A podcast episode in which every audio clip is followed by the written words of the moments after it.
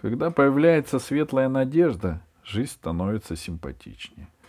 Джонни настолько воспрянул духом, что с аппетитом пообедал. Потом он с удовольствием посмотрел телепрограмму для вас, родителей, затем поговорил с Верой Сергеевной насчет расплетенной мочалки. Разговор настроил его на решительный лад. Полтора часа подряд Джонни твердо шагал из угла в угол и думал о завтрашнем дне. Когда за окнами совсем стемнело, Джонни пришел к Волошину. Сергей неловко протянул выдранный из тетради листок. «Вот, погляди, годится или нет». Джонни стал читать. Он прочитал один раз, повертел листик, словно удивляясь, прочитал снова. «Ну?» — нервно спросил Сергей. «Это ты сам сочинил?» «Не, сам», — пробормотал Сергей. «То есть мы вместе. У меня не получалось. Я пошел к нашему руководителю кружка. Годится?» «Еще бы!» — с тихим восторгом сказал Джонни. «А успеешь выучить?» «Да я уже запомнил. Только не забудь про выразительность». «Будь спокоен», — сказал Джонни, мысленно подтягивая Батфорты. Когда решительный Джонни в раздевалке дома пионеров надевал мушкетерские доспехи, к нему подошли Дима, Юрик и Мишка. У них был смущенный вид. Им казалось, что вчера они не сумели защитить командира. Но Джонни им не сказал ни слова упрека. Адъютанты повеселели. Толстый Мишка сообщил, что подлый Шпуня проделал к своему кольту боевой механизм и уже два раза стрелял охотничьими капсулями — а Юрик и Дима с возмущением рассказали про издевательства и шпунины разговоры. Тощий розовый ковбой рассуждал с индейцами, что можно было бы содрать э, с мушкетера скальп, но, к сожалению, стриженные скальпы совершенно не ценятся. Там видно будет, кто с кого сдерет, — сказал Джонни. Он это решительно сказал, но внутри у него появилось, появился боязливый холодок. Но вдруг ничего не выйдет. И тут показалась Катя. Джонни издали увидел голубые локоны. Этого было достаточно. Позванивая шпорами, он пошел к Эми Глебовне и заявил, что хочет обязательно выступить. Эмма Глебовна, конечно, обрадовалась. Она сказала, что Женя Воробьев молодец, храбрый мальчик. Джонни поморщился. И что она тут же внесет его в список. Только, пожалуйста, после всех, попросил Джонни. Выступления были ничего интересные. Руслан дрался с громадной головой из пенопласта, у которой открывался рот. Серый волк едва не слопал красную шапочку, но два охотника вовремя контузили его из ружья. Самодельная двухстволка грохнула так, что над передними рядами долго висело облако дыма. Куда там Шпуниному кольту? Потом капитан Врундель со своими матросами плясал яблочко. Старик Хатабыч глотал теннисные мячики. А Том Сойер с девочкой Бетти долго бродили по сцене и делали вид, что не могут найти выход из пещеры.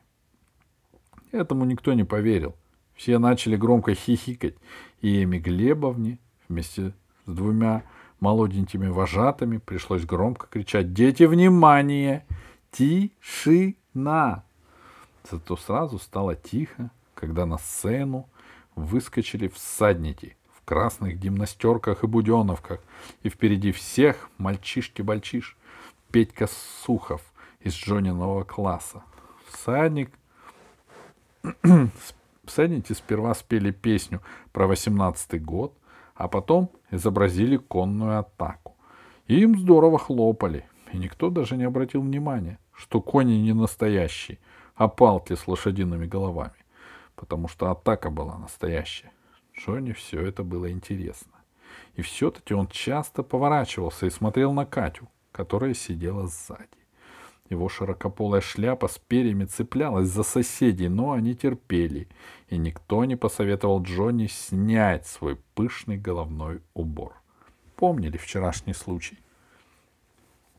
Но, оглянувшись двадцатый или тридцатый раз, Джонни встретился взглядом с Катей. Он даже не успел понять, какой у Кати взгляд, добрый или сердитый, серьезный или насмешливый. Он отвернулся так торопливо, что шляпные перья засвистели в воздухе, и больше не решался посмотреть назад. Зато он скоро увидел Катю на сцене. Она вос... воспитывала маленького Буратино, учила его хорошим манерам, письму и математике. Вы, конечно, помните, что из этого ничего не вышло. Кате пришлось отправить ученика в темный чулан. Ну, то есть за кулисы. Потом она, легкая, как белый парашютик, прыгнула со сцены и мимо Джонни пошла на свое место. А Джонни услышал. Теперь выступит храбрый герой из книжки «Три мушкетера» Женя Воробьев. Поднялся шум, смеялись и хлопали вперемешку. Джонни стиснул зубы и пошел на сцену. Он поднялся и встал у края. Маленький зал казался ему громадным, как лужники, и люди в нем будто сто тысяч, и все смотрели на Джонни. И почти все улыбались. Шпуня тоже улыбался, очень ехидно, и что-то говорил соседу в индейском уборе. И Катя, нет, она не улыбалась. И на Джонни она не смотрела, она сидела, опустив лицо. Почему? Может быть, решила, что сейчас опять будут смеяться над ним? И пожалела. А может быть, просто не хотела на него смотреть. Если так, то и не надо. Джонни снял шляпу, широким взмахом бросил ее на рояль в углу сцены. Раздался смех. Но тут же стих, потому что даже самые непонятливые сообразили. Не для того Джонни сбросил шляпу, чтобы дать посмеяться над собой. Джонни расстегнул на плече мушкетерскую натитку, сбросил, скомкал и швырнул вслед за шляпой. Он остался в старенькой клетчатой рубашке, в которой прибегал, пробегал все прошлое лето. Сделалось совсем тихо. Стало слышно, даже как в соседнем переулке стучит мотор маленького экскаватора. Джонни шагал еще ближе к краю, и сунул кулаки в карманы. Так решительно, что от штанины отскочила и укатилась под ряды блестящая пуговица. На нее не обратили внимания. Джонни отчетливо и звонко сказал. «Не нужны ни локоны до плеч, ни большая шляпа и ни шпоры. Лишь бы мушкетер умел беречь, боевое знамя мушкетера». Он вздохнул, успокоился и стал читать дальше. Мушкетер известен не плащом и не шпагой острой, как иголка. Мушкетеры могут быть хоть в чем. В запыленных тедах и футболках. Джонни задумался на две секунды. Зал тоже молчал и ждал, и у всех были серьезные лица. Только Шпуня все слегка улых ухмылялся. Джонни посмотрел на Шпуню и тоже усмехнулся — чуть-чуть и продекламировал.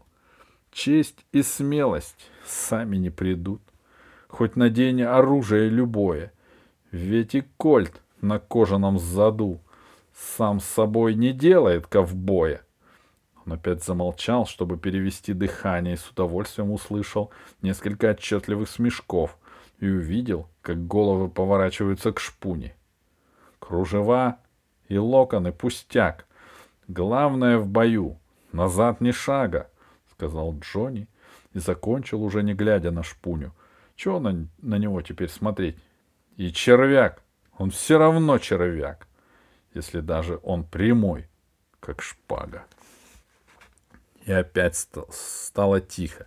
И в этой тишине Джонины адъютанты успели два раза негромко, но внятно сказать «Червяк! Червяк!» Потом все захлопали, сильнее, сильнее, и шумели, и смеялись, но теперь уже, конечно, не на Джонни, а он хладнокровно забрал с рояля свое имущество и пошел на место. Он держался свободно и смело. Он храбро смотрел на Катю. Она тоже смеялась и хлопала. И не отвела глаза, когда увидела, что Джонни на нее смотрит. Он почувствовал, что уши делаются теплыми и поскорее сел свой стул. Потом лучших участников приглашали на сцену, и Ема Глебовна вручала призы. Джонни получил большой альбом для марок. Это был, кажется, не самый главный приз, но все равно Джонни чувствовал себя победителем. Но победа победой, а с Катей он так и не познакомился. Ни на сцене, ни в зале они не были рядом. А праздник кончился, и время уходило. В раздевалке была толкотня и неразбериха. Гномы, пираты и красные шапочки превращались в обыкновенных людей, натягивали пальто и шапки. Джонни тоже оделся. Затолкал в сумку сапоги и накидку. Он отпустил адъютантов, а сам с сумкой, шляпой и альбомом толкался у дверей. Оставался у него последний шанс увидеть Катю, выйти будто случайно с ней вместе на улицу и о чем-нибудь спросить. Ну, например, ты не знаешь, завтра библиотека открыта или там выходной. А дальше видно будет. Лишь бы тот маленький Буратино не вздумал крутиться около нее. Джонни смотрел во все глаза, но пока смотрел, не заметил, что Катя оказалась рядом. Совсем-совсем рядом. Непонятно откуда. Она осторожно дернула Джонни за рукав. Джонни обернулся и в первый миг даже не понял, что это Катя. Она была без голубых волос, в шапочке и синей мальчишечьей курточки. Катя протянула открытую ладошку с блестящей пуговицей от Джониных мушкетерских штанов. Посмотрела ему в глаза, мигнула, отвернулась и тихонько сказала. — Смотри, это твоя? — Ага, — пробормотал Джонни, глотнул воздух и глупо спросил. — А ты где ее взяла? — На полу валялась. Жалко, если потеряется. — Да чепуха, — сказал Джонни, внимательно разглядывая пугу... пуговицу и не догадываясь взять. — Теперь уж костюм не нужен. — Ну, все равно жалко. Такая красивая. Джонни наконец сообразил, что надо взять пуговицу и сказать спасибо.